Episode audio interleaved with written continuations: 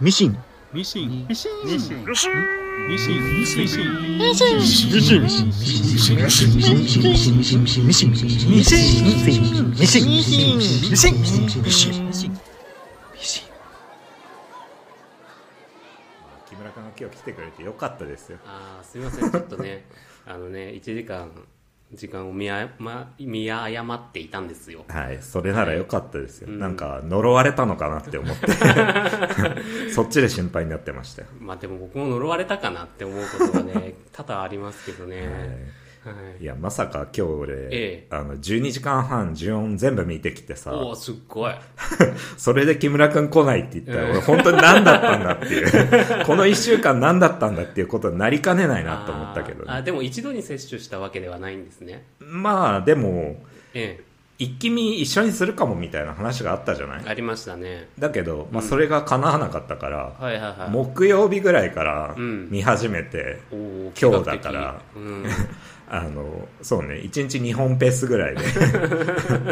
見てきたから、あーはいじゃあグリッドマンの時ぐらいの大好況ですねいやー 大行そ進うですなんつうかねうんはいまあ、ということでね、うんまあ、ただ僕は今回はうんビデオ1に、うんい劇場1までしか見てきてないので そこまででいいって言うから、はい。まあ、木村くんに、いや、どうせだったら全部見てほしかったよ。うん、あでもでもね見れそうだなとは思ったじゃあ見てこ いよ。全部いけっかわかんないけど、はい1まで行ったまあ昨日見たんですけどね、うん1まで行った時に、うんあまだいけんじゃないかって思った時はあったけどあーまあなるほどね切りよくいっとくかって感じで1で止めたんですけどね、はいはい。まあ、切りよくっていうのが難しい作品ではあるんですよ。あそうね、うんなんかさ見て思ったけどさ、はいこれ永遠に続くなって感じがしたんだよねそうだよ ね。うんけどまあ、ああー、でもね、どうなんだろう。木村くんに1まででいいよっつったけど、うん2まででもよかったかもしれないそう。なんですか一応清水監督がやってるのが劇場版2作目まであまでなんだ、うんへえだからそこが区切りでもうん良かったっちゃ良かったような気がするけど、うんうんうんでも劇場版2作目まで見るんだったら、白い老女も黒い少女も見てほしいし、あーそれはうん何、2で流れ変わるんですかえっとね一応2で大まかな流れとしては終わりっていう感じ、終わんのあれ一応 ねただまあ別に終わったっちゃ終わったしっていう感じではあるかな家がなくなって終わりいや、それはね、なくなんないんですよね。あうん難しいね。難しいどう喋っていくか。はいはいいや僕一応じゃあ、はいシリーズの流れだけ言っとくと、えその、まあ、ビデオ版が1、2あるじゃないえですか。うんまあ、これ完全に繋がってるじゃないですか。つながってますねはい2なんて中途半端だし、すごい。なんかさ、うん最初になんていうのまあオムニバス形式じゃないですかはい。くキレキレで、うんで最初2話ぐらいがん前の一緒だったから、そうだね。あれ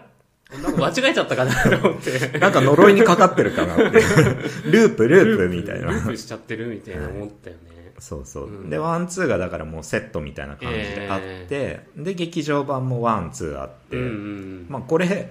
なんだろうね、一作一作、まあ、別に分かれてるっちゃ分かれてるんだけど、そうだねうん。うんで、まあそこまでが一応清水監督の流れとしてあって、話としてはこれで一区切りかなっていう感じがあって、その後白い老女と黒い少女っていうのがあって、はいはいはいまあこれが多分、あの、スピンオフみたいな感じかな金曜、日両そ方。れはうまいこと引き継げたんですか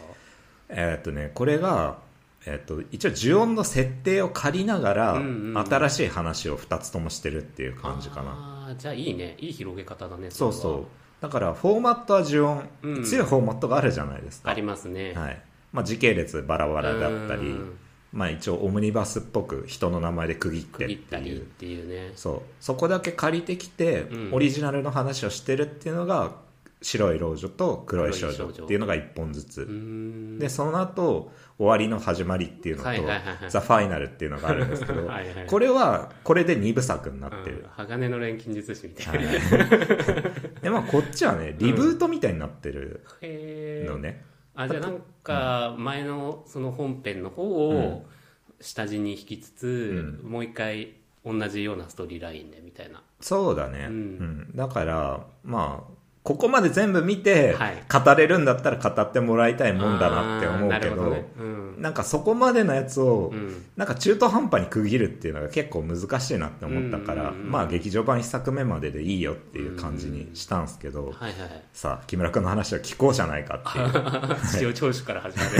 る もうだって俺何回見たかわかんないもん、ジオンだあって。 そんなに見てるんですか、はい、だって、うんまあ俺の話ばっかになってもあれですけど、まあまあ聞きたいですけどね、まあ、でも、あのはい貞子 VS かや子があっあたじゃーなあいりでますしか。たねそのタイミングでもう呪音としてはファイナルまでで全部完結してたんですよ。ああなるほどねそう一連の流れはもう終わっはて、い。なので、そのタイミングで俺全部一回見直したんですよ。ああそう言ってたね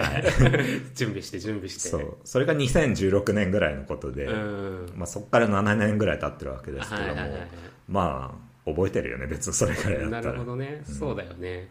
僕もでもあの1まで見た後に、はい YouTube で、うんあの始球式見ましたよ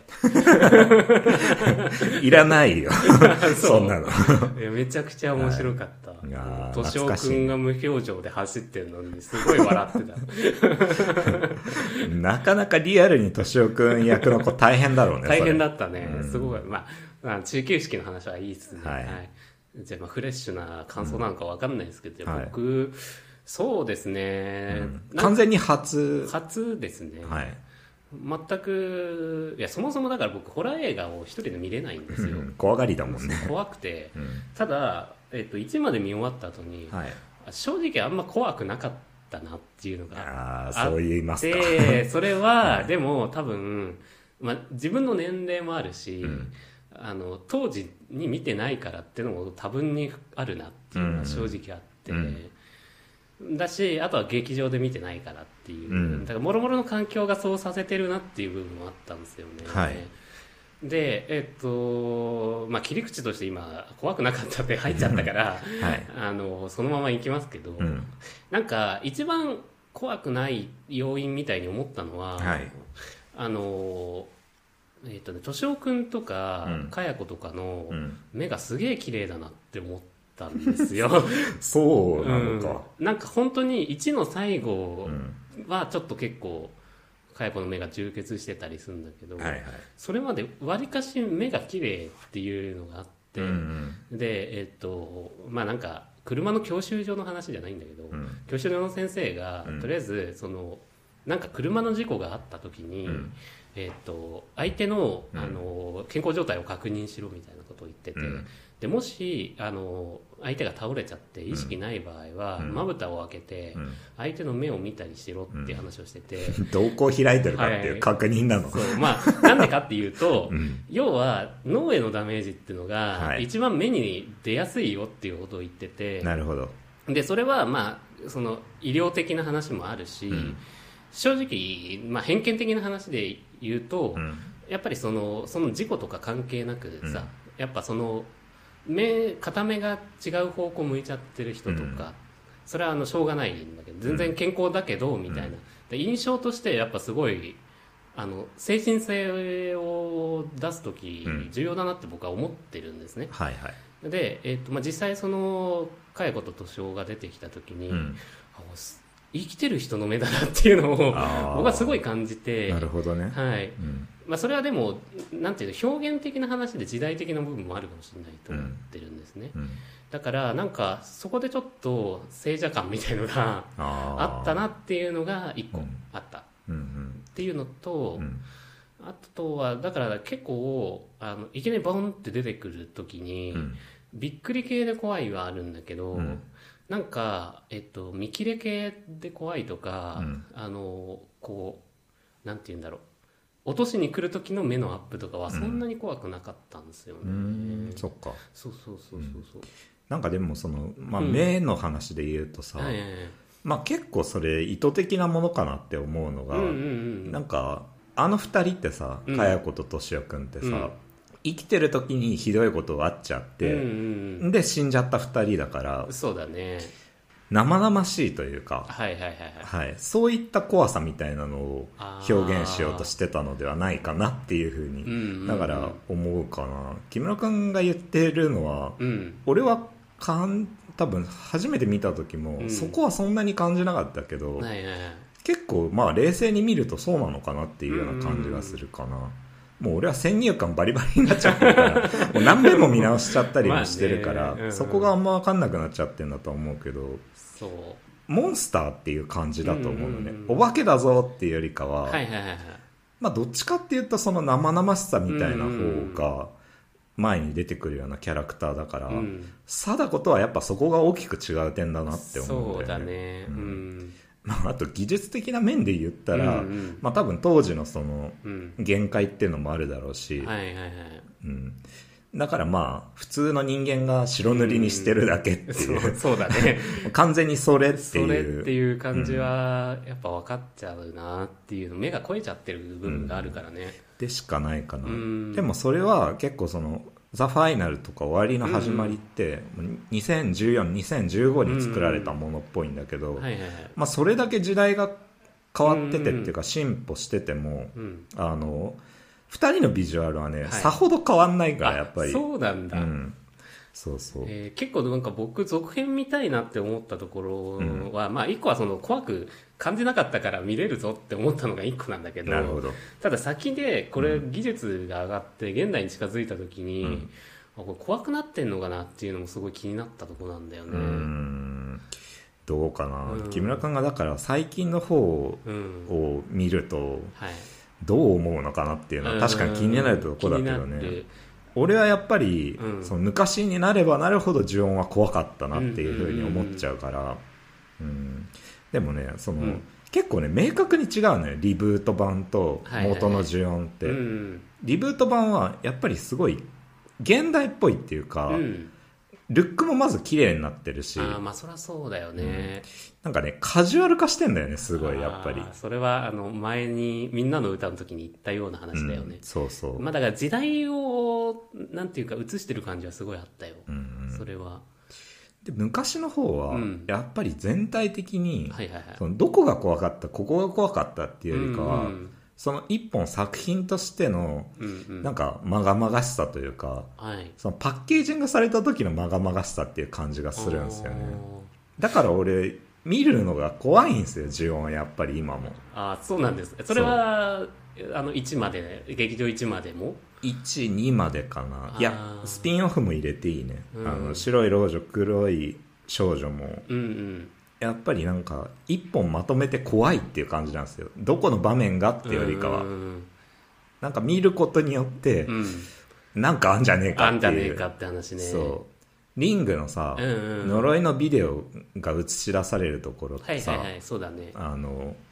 なんかそれ自体はうんそこまで怖い映像ではないけど、うんなんか見てて嫌な気になるというかそうだねこの行為自体がってことだよね、そうなんかダメなもの見てるっていう感じがするからなんかそれと似た感じだなって俺は思っててうんまあそれはでも僕は分かる感覚だなと、まあ、こん今回そんなに感じなかったんだ けどまあその元々の事態がってことで、んいやそのやっぱホラー映画見るのが、あのすごい怖かったっていうのの一つって、うんやっぱそれがあって、うんまあ、もちろん中身が怖いっていうのもあるんだけど、うんやっぱその、まあ、ホラー映画に限らないかもしれないね怖い話関係のものってうん一個それ自体がなんか儀式めいてるような風に心の中で置いちゃうから、うんだからこれをやることによって、うんあの自生活になんかあるんじゃないかっていうのって、やっぱ多分にあって引きずりかん、引きずる感じっていうのが、だからそれはすごいわかるねうんわかるし、あのただ僕はそのさっき怖くないって切り口で言ったけど、はい今回見て思ったのは、うんあこれはでもすごいう練られてるというか面白くやろうとしてるっていううんのはすごい感じてて、はいはいそれはもちろんそのオムニバス形式みたいなところもあるし、まあ、前永見さんが話したうんカウンターカルチャー的な感じ、うんその貞子に対して、うんリングに対して出てきた感じみたいうなん部分っていうのも多分にあると思ってて、うんでそのなんて言うんだろうビデオの2でさ、うんあのこっちに見てる側に呪いを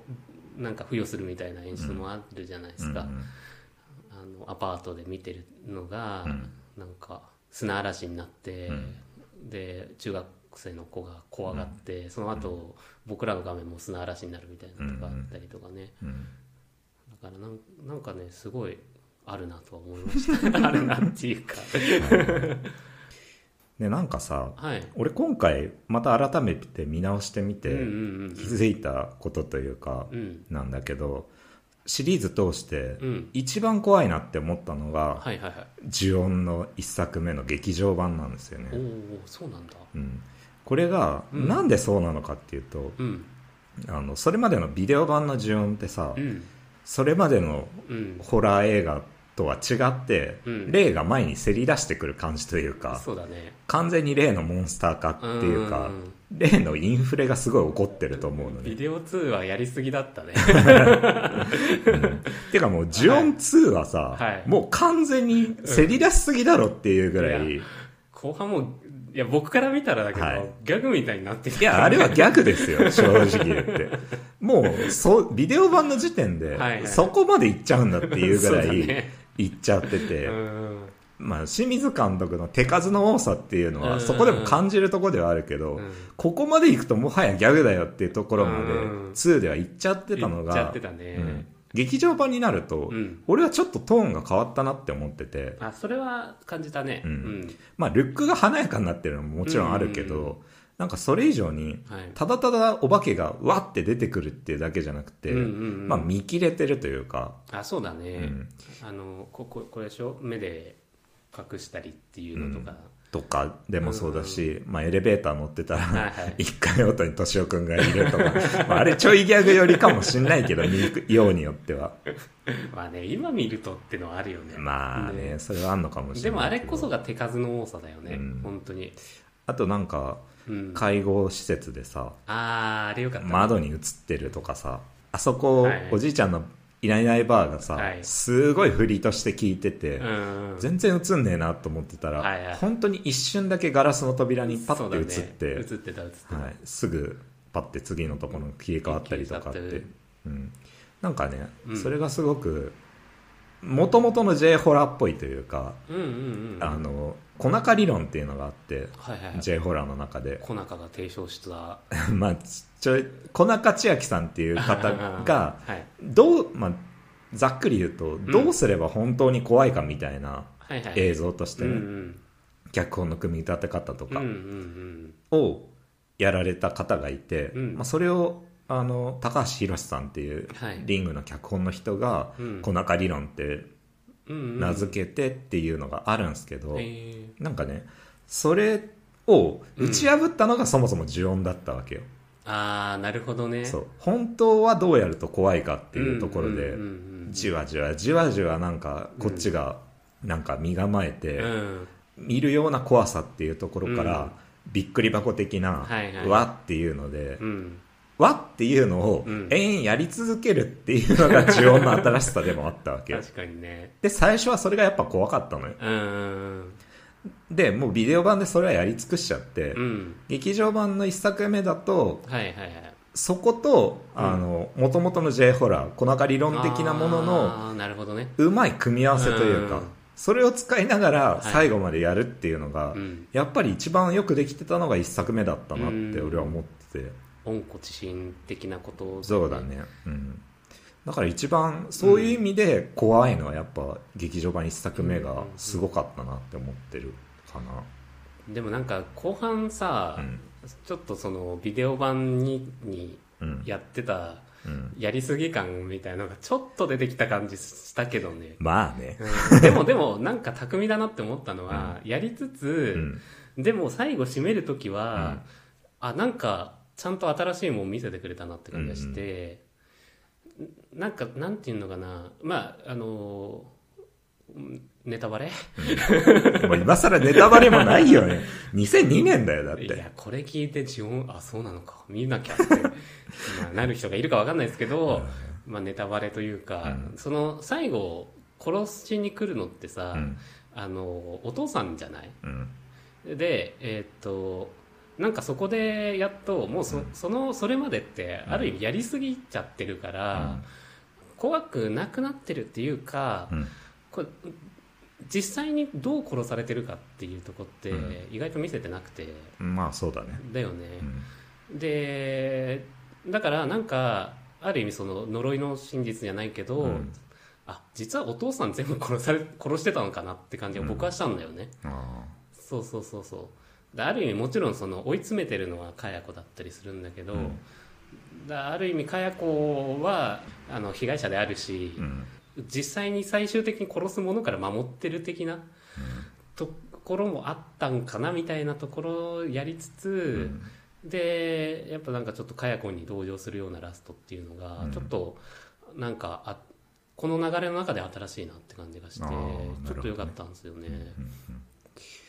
まあでもなんだろうね、うんリングと違うのは、はいこれあんま呪音ははい原因みたいなものは関係ねえなって思っちゃうそうだねん、もともとはその凄惨な、うんうんあの世界の中では現実に起きたうんうん虐待っていうのはがいベースにはなってるけど、うんなんかそれだけで別に説明つかないっていううか、んうんその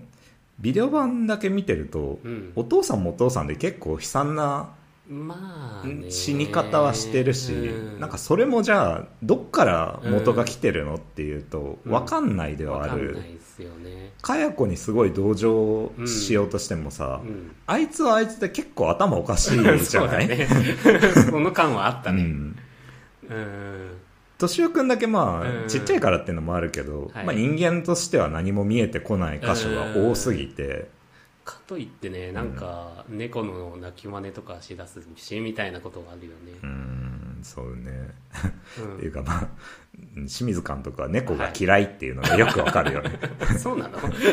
嫌いでしょ嫌いだからあんなひどいことするんだよ猫にあだってみんなの歌でも、ーうんまあ、猫殺してたしねあええの女の子が、あーそうだねうんいやあれなんじゃないのあの可愛すぎてこうなんかあるじゃんちょっと名前忘れちゃったけどうんいやまあそうねそれかなとも思うし、うんあの劇場版の中でさ、はい 一番俺が可愛いなって思ったのは、うんあのベッドで目覚めると、ん周りに猫がいっぱいっていう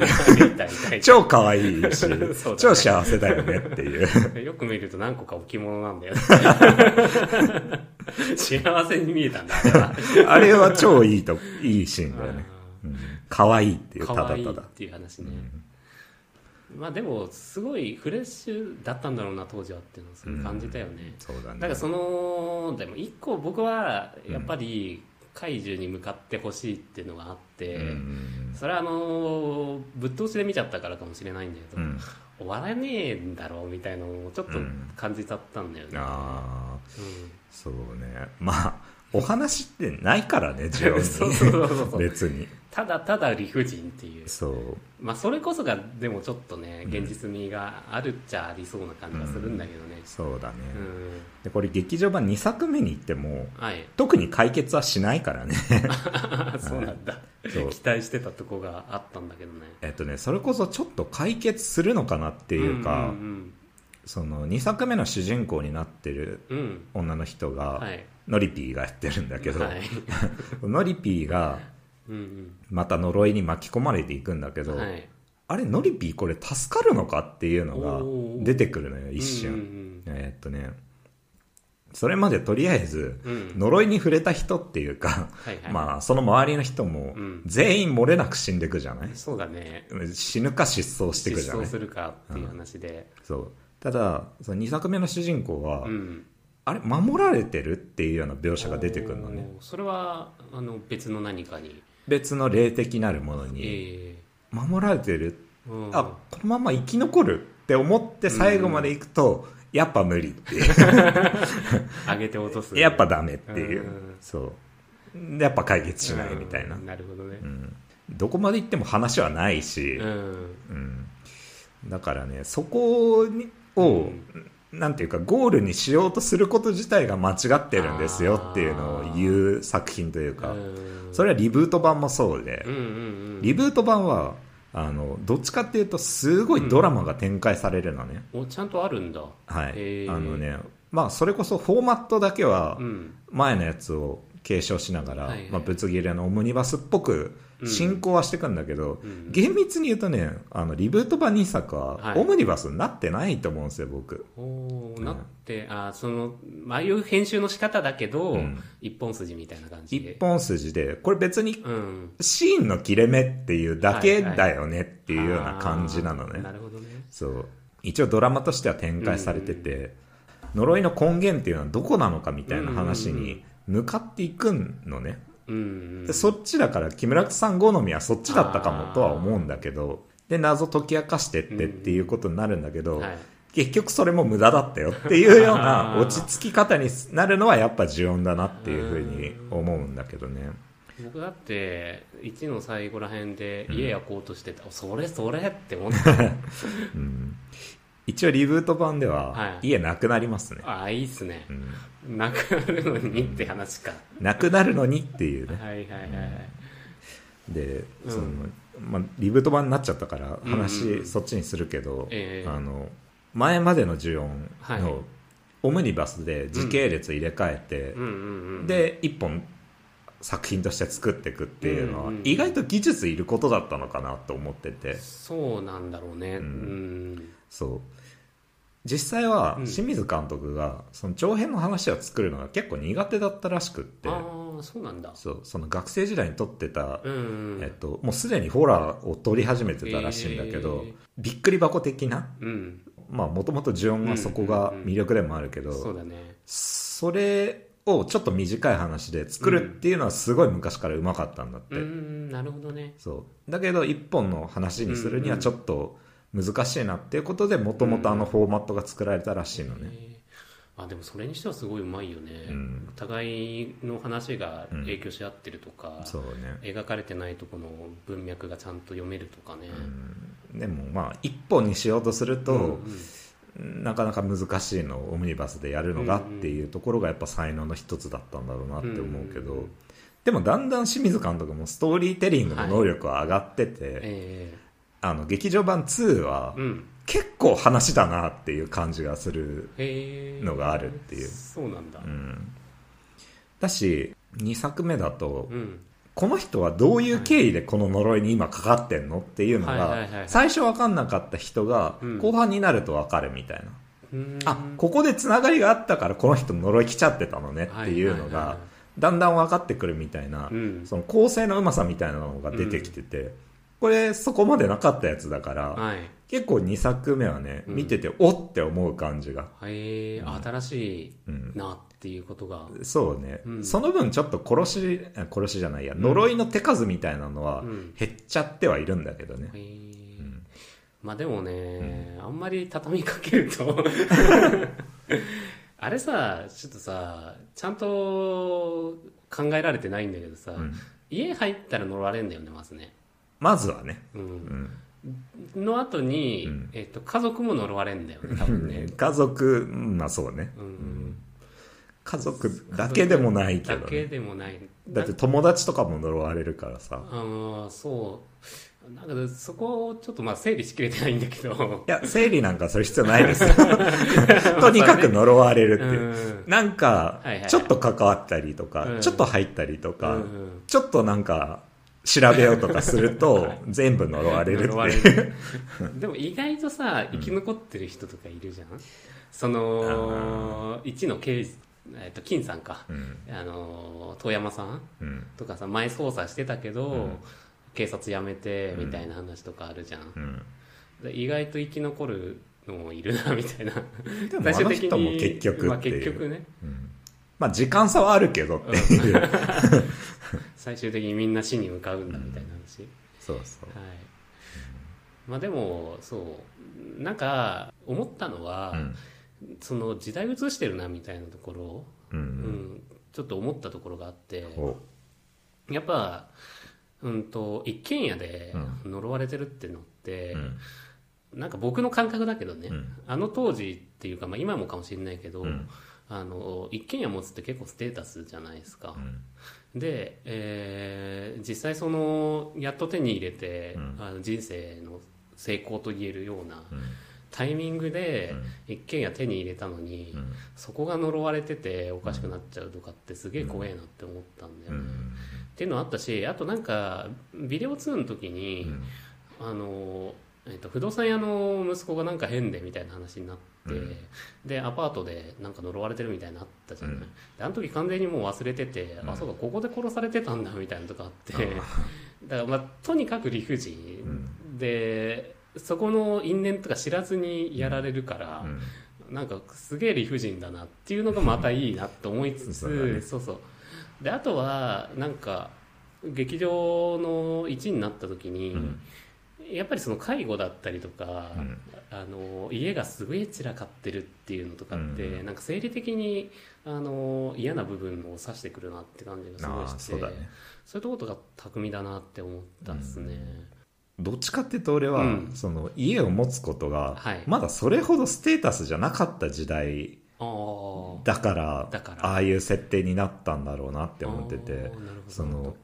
何でもない家じゃん本当に、うんうんなんか日本家古き良き日本家屋ってわけでもないじゃん、うんうんうんその辺のどこにでもあるような住宅はいはいが呪いの家になるわけじゃん、うんうんまあ玄関入ってすぐ階段っていうのうんがうんうんちょい印象的ではあるけど、まあ、そうだね別にあんじゃん、そんな家だってまあねそうでその何でもない家っていうのをうん怖いものにしたっていうのがあ一ー個でかい発明だなって思っててあの安全圏を侵略する系のやつ、そうねあとさ、うんまあ、これが清水監督の持ち味なんだなって思うのが、みんなの歌でも同じことやってたじゃん、うんあそれはすごい感じたよ、うん永見さんが言ってたのはてかこういう構ことか造一緒じゃんと思って そうだね玄関開けてすぐ階段そうって階段でってそうそうでもこれも結構意外と考えられてんなって思うのが、うんうんその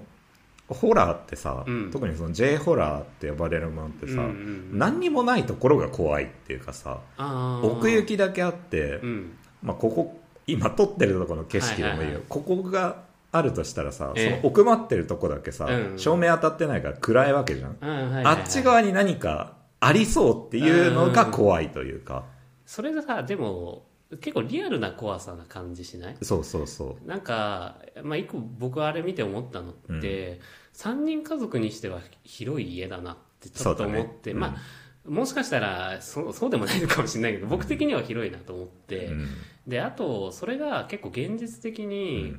なんか怖さってそういうとこだなって思うのって、うん旅館が怖いとかって、はいはい絶対に自分じゃ見切れないとこって出てくるあしそれはあるかもね、うん、で、なんかいないはずのところから音がするっていうだけで、うん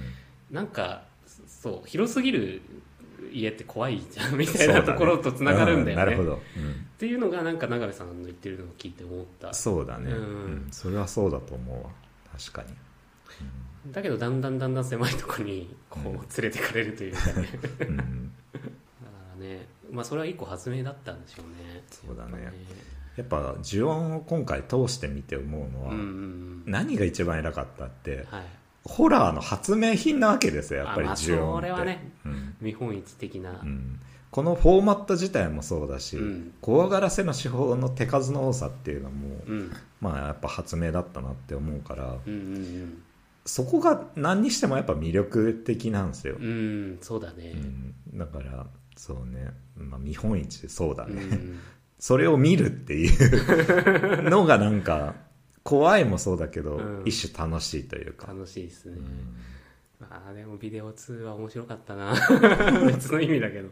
なんか伊藤潤二のさうん「富江」って読んだことある、いやー名前しかわかんないあ本当ですか僕もでもねちょっと伊藤潤二昔集めてぜひ読んでたことがあって、うんもうほとんど忘れちゃったんだけど、うんでその富江って代表作みたいなのがあるんだけど、それをちょっと思い出して、で、まあ、ちょっと機会あったら読んでもらいたいんですけど、うん富江ってすごい絶世の美女がいるんですよ、うんでみんな男の人が惹かれてくんだけど、うんでえっと、ただまあちょっと近寄りがたかったりして、うんで最終的にその富江を手に入れるというか、うんまあ、恋人になったりすると、うん殺したくなっちゃうんですよほうほであのバラバラにしたくなっちゃうみたいな感じがあって、うんで肉片になるんですけど富江は、ただその富江は実は人間じゃなくて、ううんあの肉片からまた人間の形まで再生するのうん だからあの要は何何十個もうんバラバラにすると、うん何十個の富江が現れるみたいなのがあって、うんなんかそれをすごいね思い出しましたね 最後いっぱい増えちゃうとかあもうあれはさなんていうか佳子個人の意識がさまよってるわけじゃない感じーうんでディザスター的にどんどん増えちゃってる感じっていうのがすごい感じたよね、うんそうだうねん、であとなんかその富江のだんだんそのそれが基本なんだけど、うん見せ方がどんどん変わってって、うんうんとちょっとその血だけでも再生するんだけど、うんそれがなんかビニール袋に入れてたら、うんだんだん再生してって、うんあの止めの顔にビニール袋が盛り上がるみたいなとこあったりとか、あとはお酒になったりとかいろいろあるんだけ どそういうなんか手数っていう意味でもね、うんちょっと思い出しましたね。えーなるほどうねんでも結構影響受けてんのかもねそ したらうん、まあどっちがどっちかわかんないけどねいや多分富江の方が先で しょ先なんですかねうん多分でもなんかそういうフルホラーの文脈みたいなものもすごい感じて面白かったっすね、そうだねうんあと文脈で言えばちょっと永見さんに LINE で送りましたけど、はいあのだから僕劇場版の1 2の最後ら辺で、あそうそうそう家へやっちゃえって思った わけよこれはだから家壊すしかもうどうしようもないよって思って、うんただまあできなかったじゃないですか、であのー永見さんに送った漫画の「あの総合艇壊すべし」っていう漫画があって、あれはその少年漫画なんだけど、うんホラーハウスものみたいな感じで、うんであそこのあれの第1話で「うんあの総合艇壊すべし」っつって、うんあの総理が自衛隊使って、うんあの都内にあるその総合艇っていう屋敷を爆撃するんですよ、ドドドドドっつって爆撃するんだけど、うんだが壊れなかったっ つって立ってるっていうもうね、そのそなんていうのその屋敷のうんこう最強さみたいなものを見せるっていうんで、これだから最終的に僕もこれやるんだろうややれたら、あの解除できるのかなって思ったけど、あでも立ってそうだなってすごい立ってそうだ再ね帰性は再帰性はいまだにありそうだなって思いましたよね。そうねうんそうかはい家なんとかすりゃっていう感想に行き着いちゃうのかと思って 家なんとかしてもなっていう感じが俺はしちゃうからああそっか、うんそうもうもう独立してる感じまあそれは先を知ってるからなんですかねどうなんいですやかねどうかな俺最初から見た時から、うん家どうこうの問題じゃないよねと思ってあーだって呪いの家に入ったらしみんな死ぬとかだったうんらあれだけど別にあんま関係ない人も、うん呪いに入った人に関わった人も死んじゃうっていううんのだから、えでも最初のトリガーはあそこに入ることじゃない、まあもちろんそうだけど、ううんんなんかだんだん家とも、うん家の問題じゃねえなっていう感じがしてきちゃうっていう か、そうか、うん、そうね、まあ、でもあの家はねやっぱ雰囲気あるなっていうのはうん、思いますけどね、そうだね、なんで庭手入れしないんだろうってずっと思ってたうん、 いや入れ替わるじゃないですか住居、あの住む人がさ、はいはい、鬱陶しくて嫌でしょあんなん てあれこそが嫌だなって感じがすごいするしな確かにね、うんせっかく見たから白い老女と黒い少女の話もしていいあいいっ すよおオムニバスオムニバオムススピニンバオスってフいうかスピンオフかなあれもでも家なんですか一応そこはえっ、とね発生源は、うーんと家はまあ一応出てはくるっていう感おじーただそれまでの呪音のやつとは違ううんうん家新しい家は出てくるんだうんけど、うんうんそうね白い老女の方がうん割と家に着くっていう意味では、うん、へえそれまでと似たような感じかなとは思うけど、うんうんそうね白い老女はね、うんとにかく、うんその元になったはいその凄惨な事件っていうのうんうが、んまあ、ここは呪音と一緒だけど、うんあーああっでもてちゃんとあるんだねちゃんとそこはねあってうんうんでそれが引き起こしちゃったことっていうので、うんだからやっぱこれも家家どうこうっていう話じゃなおくーおないんじゃないかなっていーおーうううん気がするよね、で胸くそ悪いって言ったららこれ以上は、うんまあ多分呪音史上トップなのは白い老女だと思いますよ、まあでもさやっぱそこがいいよねうん呪音って名前というかさ、まあねそうそう要はその最初に注釈が注釈が出るじゃないですか、呪音とはつそうだねであれの元になるものっていうのは、やっぱそういうもんだよねってすごい、それが身近にありあるからこそって感じはすごいするそうだね、うん白い老女は結構うん劇場版1作目と並ぶぐらい俺の中ではおー怖いし面白いっていう感じ、うだから木村君これはぜひ見てよっていうぐらぜいひ見てよって、うん、怖いしんひ一人で見れるえーっとどうだろうこ こっちはでも正当で怖いかもああ、じゃあ怖いかなまあ見見ます見ますギャグ的な感じでは全然ないから、うんうんうんそうねあと黒い少女の方ははいはいはい話自体は割とよくある怪奇物というか、うんうんつきものの話っていう感じがして、まあまあよく見るなぐらいな感じはするんだけど、うんちなみにその2つっていうのって、うんあのポケモンの赤緑みたいな感じで、うん何かしらの関連はあるんですかちょっとあるっていう感じかなあそうなんだ、うん敏夫、くんも一応出てるおーただこれが亀尾出演的な感じで出てくるから、友情出演友情出演って本当になんか友情出演っていう感じな の全然話と関係ないところではい敏夫、くんのカットがパッて挟まれ てそれはね和むっていう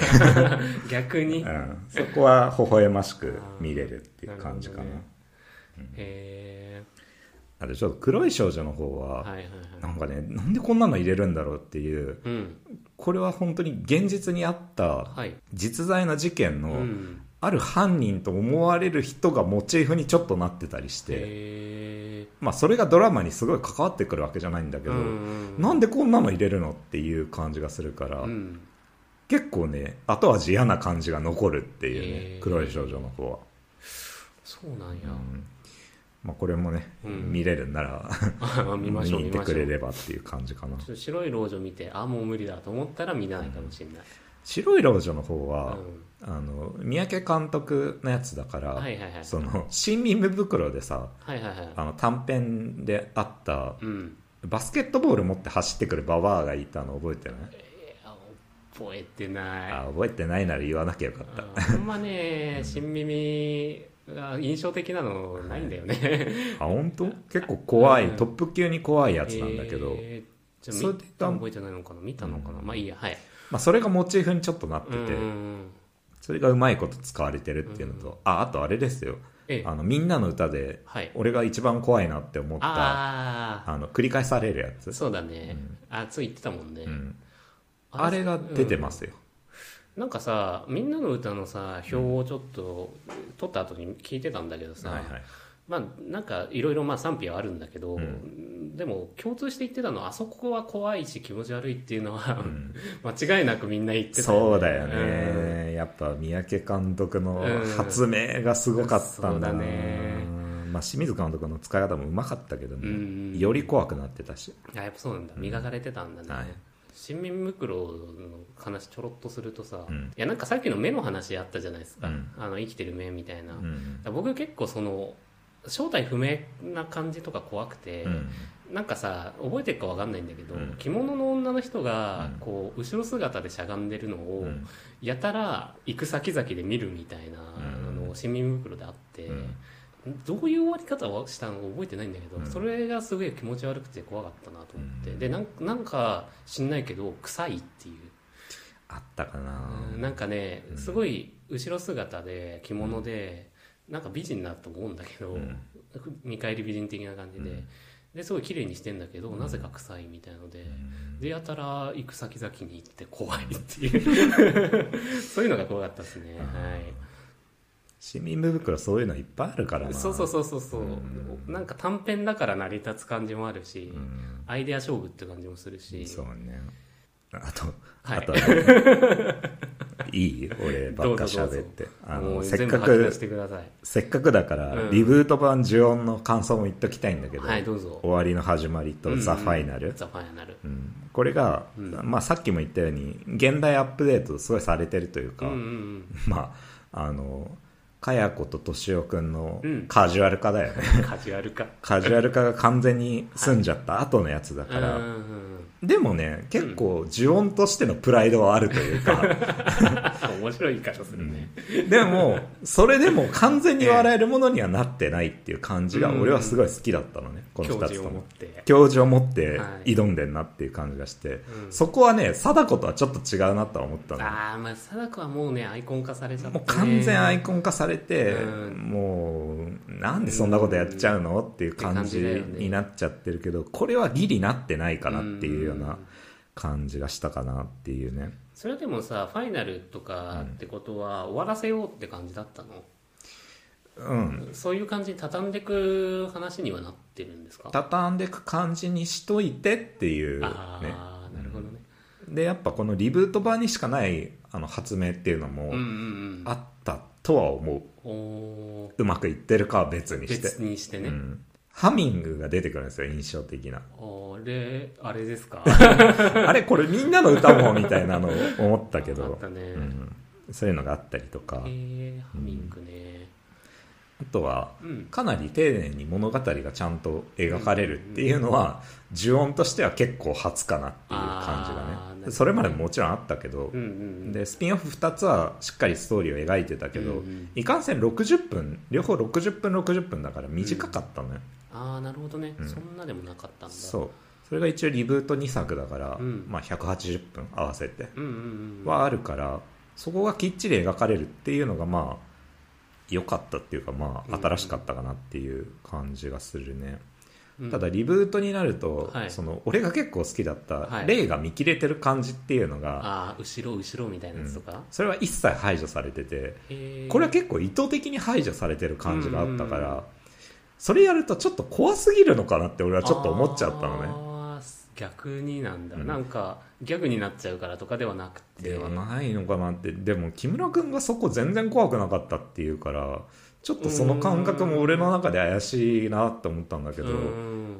あの映り込んでる感じっていうのうがん本物っぽさっていうかあーまあまあね俺ううんんい、や俺見えないけどうん、 そうだよね、うんそれはわかるよだから、うん怖いと感じるところって、まあ、さっき言ったうんところもあるけど、うん視界の端でなんか捉えてるみたいなことだよね、そうそううんで多分呪音劇場版がうん公開されたぐらいの頃にはい普通にテレビのバラエティ番組でやってはいはいてはいうん霊能力者が選ぶはい本当に怖いと思ううんうんホラー映画ベスト3みたいなのやってて、えー1位が呪音だったんですよ、へでその時にうん霊能力があるみたいなはいはいはい人が口揃えて言ってたのが、うんあの映り込み方ははい本物だと本物と全く一緒だうとんああいう風に見えてる実際にって言っててへーだからあれを撮ってる人はうん間違いなく霊が見える人だみたいな風にうんみんな言っててあそうなんだ そうなんだと思ってあ本当に怖いってこういうことなんだってうん俺は思ったっていう専門家が言ってるんならね、間違いないの間違いないねと思ってうんあでもあれだよねその、さっき言った視界見切れてるもあるけど、うん本当にあなんか怖い話とか、うんまあ、それこそ呪音見て、うん怖いなって思いながらん夜道帰ってる時とかって、あの見間違いで怖いみたいなのあるよね、うんうんそのまあ、ちょっとうまくいかないけど、標識が人に見えて、あ近づいたら違かったみたいなのとかあったうりんはといか、はいはっいていうのがねやっぱありますよね。そうだね、うん俺の好きな「あのはい清野徹の東京都北区赤羽」の漫画の中で、あのずっと、うんあの街灯の下ではい、首をなんか壁にもたげてあ立ーってる女の人がいるっていう おー わ噂が立って、はい実際にそこを見に行ったら、はいそういう石があったって いうあるわけねえ だろってそういう石が見えたっていうそういうふうにっていうのがあってへそういうの怖いよねっーて思っ怖ていねうんあそそそういう話でいくと僕い実際に今あるんだけどうんあの地元の電柱 に電柱の横になんかすごいなんていうのかなサンドバッグみたいなのがこう立ってもたれかかってんのでひ死体袋にも見えるのでそこからなんかチューブがこう伸びてあの電柱だから電線につながってんだけどうん最初見た時こう二度見しちゃって、うんはぁと思って怖っと思って、うん何って思ったら、なんか NHK がなん NHK じゃないえ NTT がなんたらかんたらの通信機器がおお金でもらってますみたいなのあって、そんな置き方すんなよと思ってえー話聞いても得体が知れないいや感じがするいよまだに得体が知れないんだけど なんかそういうもんだって思うことでしてるんだけどうん僕は、ははいい、ですねちょっと話が脱線しちゃいましたけあどまあまあそのリブートの話に戻るとですね、ええまあだからそういうふうにストーリーちゃんと描かれてたり、うんうんまあそれまでのや見せ方でカットするところは結構カットしてて、えまあ、カジュアル化されてるっていう感じなんですけど、えうんでもね5話描写みたいなのは、うん結構受け継いでしっかりやってるところとかあって、え特にその終わりの始まりのえ方だと、んんあのね顎って言えば見た人みんなわかるんですけどあーそうですね顎なんですよ ああえてかさそう僕一個不満だったのがさ、5話描写あの1だけじゃないって思ったの結構ビデオ版だけかもねそうあのんまんま言ってくれたらなっていうのがちょっとあったんだよね、うんうんうん別に5話が好きってわけじゃないんだけど、はいはいそのバックボーンに凄惨なものがあるっていうのと、プラスで呪われた人がひどい目に遭うっていうのが、うん要は脅かしだけで止まっちゃってる部分って結構あった気がしてて、うんうんだからちょっとギャグっぽく見えちゃうとこがあった気がしたんだよねなるほどでも1の時は完全に、うんあの健康なすごい、んピチピチギャルですよ こんな言い方あれですけど、はいであ学校行かなきゃって出てった子が、あんな姿で戻ってくるとか、何も会いそうになかったお兄ちゃんとかが失踪してるとかって、うんちょっとすごいなんか来るものがあったっていうのがあったんですよね、確かにね、うんそこはビデオ版だけのあった魅力かもしれないね、ううんんその劇場版になったことで、はいその粉か理論的な見せ方を増やしちゃった分そこが減っちゃったっていうのはあんのかもね、それはありそうだよね、うん確かにでも大丈夫です終わりの始まりでは復活してますあありがととうございますうしかもねよりより5アナより5アナ顎が見られるんでちょっとびっくりしたねそこは、顎は顎言い過ぎじゃないですか、うんでも顎なん ですよ、ね、顎なんですね、うんはいはいで、ザ・ファイナルなんですけど、うん、これはですね、結構ギャグにかなり寄ってきてるぞって いうのがあってですね、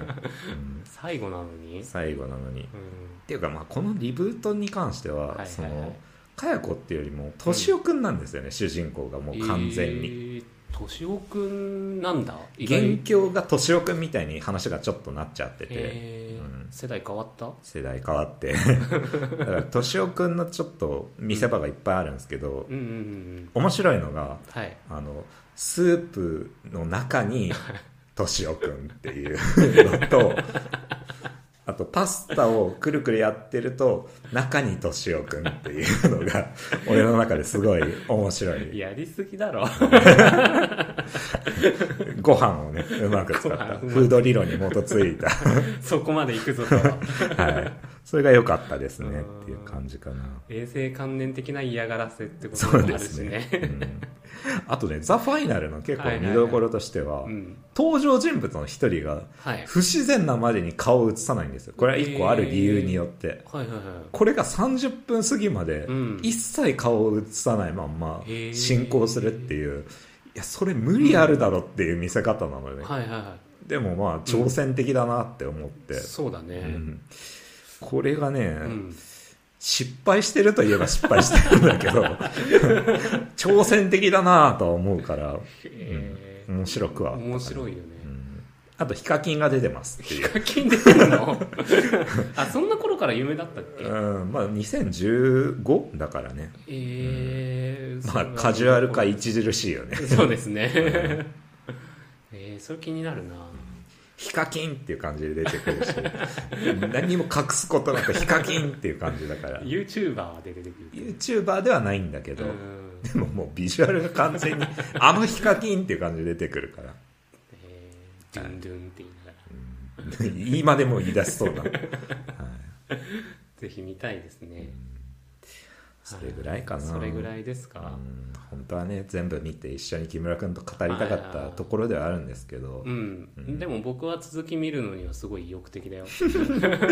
嘘でしょもうこんな機会ないと見ないでしょ絶い対だっやていやいやいや、だからそのまあ一番、まあ、見れるなって感じがしたからさ、うんああなるほどみたいですけどね、あでもまあちょっと指名に入りますよねそろそろね、はいなんか僕だから最初に言った通り、その見れるっていうのは怖く感じなかったからなんですけど、うんうん僕がその今まで見たホラー映画そんな見てないけどね、うんあの一番怖かったのが「うんあの呪い」って映画はいはいはいだったんですよ、うんあのフェイクドキュメンタリーの、うん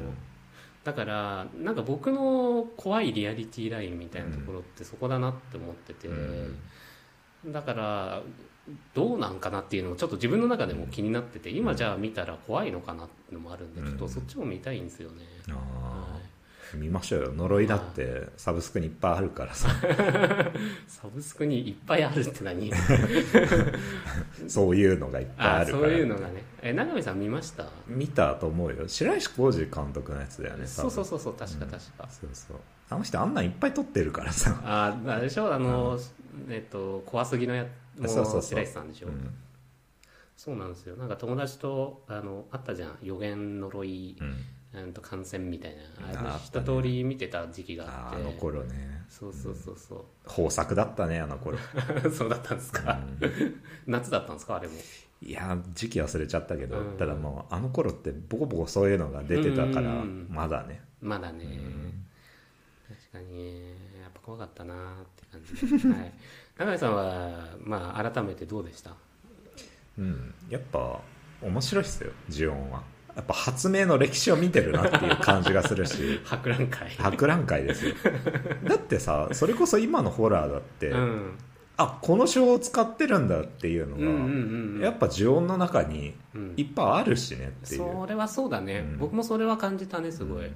ていうかもう怖さの引き出しってもう全部呪音でやり尽くしちゃったんじゃないの、うんっていう気すらするからねそうだね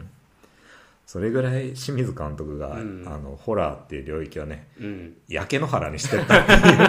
焼いちゃった火つけ焼いちゃったっていうことだと思うんだよはいはねいそれこそうんリングとかで、その何もないのにずっと怖いみたいなのうんうんうんがあったのを、うん最後に出てくることで、うんそれまでのやつをぶち壊すぐらいにやってやってたねきたのを、うん呪音ではもうね、あのずーっと出てくるみたい な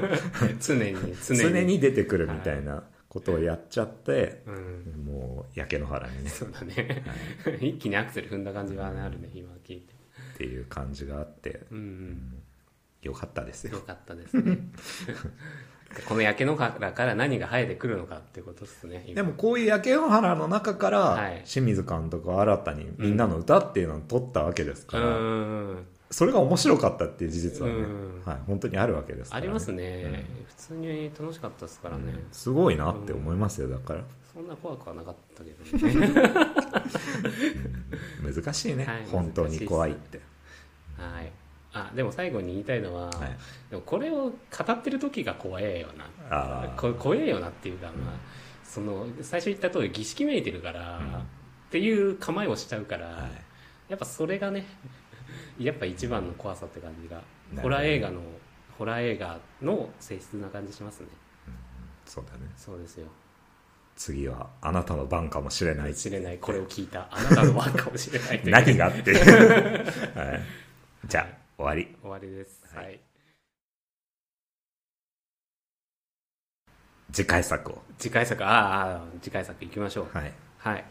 じゃあ僕からでいいですかはいはいえっとアリスとテレスの幻工場を は永見さんに激推しされた んでいそんなに押したかな、はい面白いよって意味じゃなくて、んちょっと理解できないんで見てほしいと まあねこれは見てほしいですね、確かにあとはなんか、はいあの結構面白いという噂を聞くんだけど、んどうなんだろうなっていうのがあるんで、はい、確認しに行きた いですうん、はい で、えっと 2, 個目が、うんえっと奥世紀お化けですねはいはいはい合作ホラー合作オーラ、うんまあ、あの韓国の力を借りて、この焼け野原に 何が 実ったのか